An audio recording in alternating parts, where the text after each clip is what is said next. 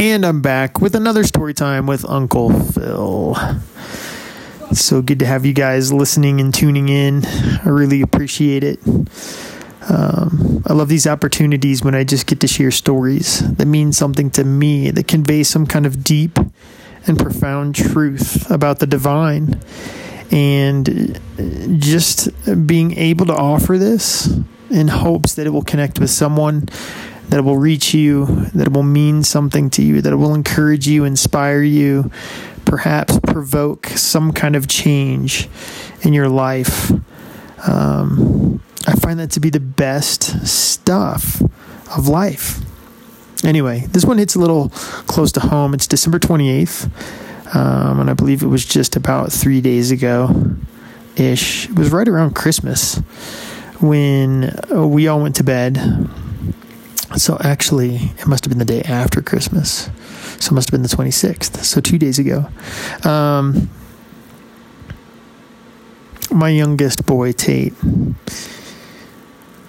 came into our room and he stood in the door and he had tears streaming down his face. Um, and we said, What's wrong? You know, I mean, as, as a parent, you want to understand, you want to know, um, you want to fix, right? So, anyway, um, I said, What's wrong? Are you, are you hurt? He shakes his head no. He can't really say any words. Anne's like, What's wrong? Like, are you okay? And he's shaking his head yes, that he's okay.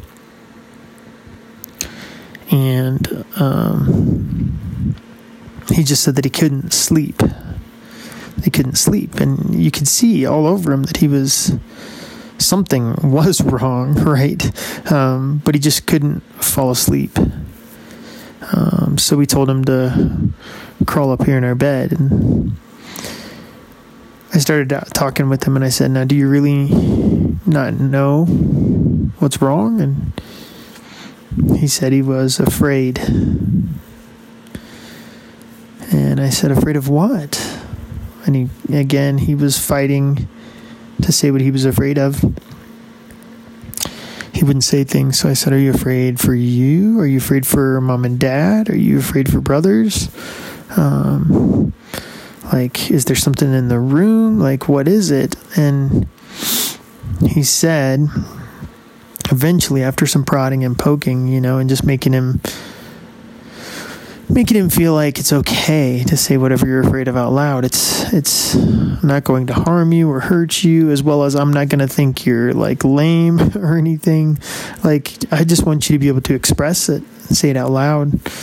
There was some video he had seen prior to bedtime that was kind of just stuck in his brain. Um, short video clip, maybe like 30 seconds. And it wasn't even an image, it was just an idea. And for whatever reason, he could not get that idea out of his brain. Being a father, my heart goes out to my son and I began talking with him. And I mean, the first thing I did was just let him know that he is okay, that he's safe, that he's protected, and that fear is not who he is. That in fact, fear is something that is against him. It's not a not a good expression of ourselves, if that makes sense. It's where our mind can tend to wander for sure and also get stuck. However, we don't have to stay there. So I prayed for him, you know, and I used verses out of the Bible talking about that we don't have a spirit of fear, but a spirit of power and of love and of a sound mind.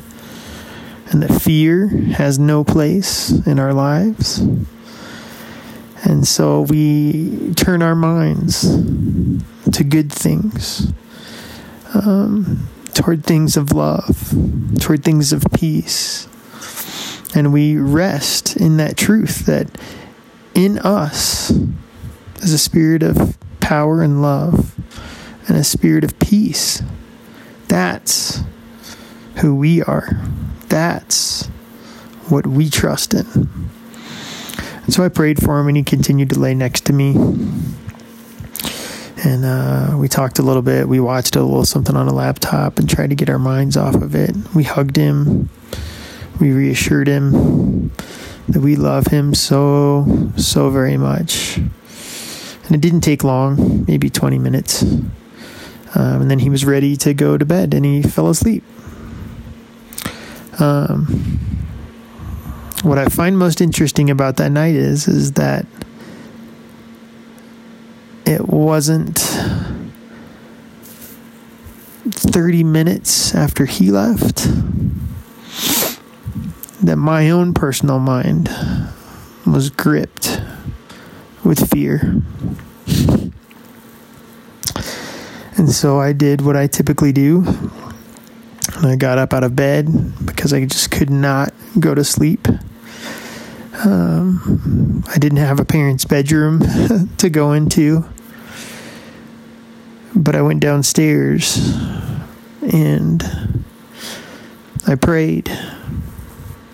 And I prayed some of those same verses over and over again. And I read some things and I tried to still my mind and I tried to remind myself of who it is I am.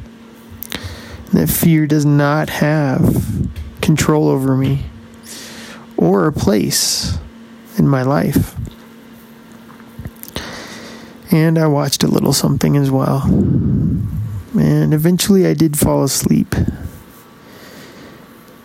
But I wanted to tell you that story because, again, it's so easy from the perspective of a father to my son to see God's heart for each and every single one of us.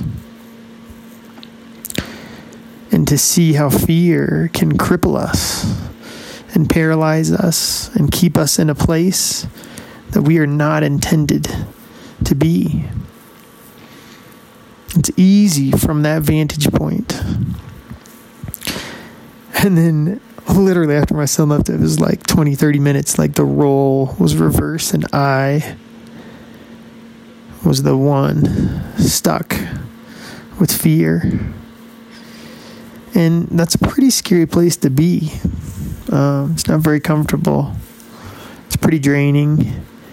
Um, it's pretty narrow, kind of like tunnel vision, being stuck in that place. But my encouragement to you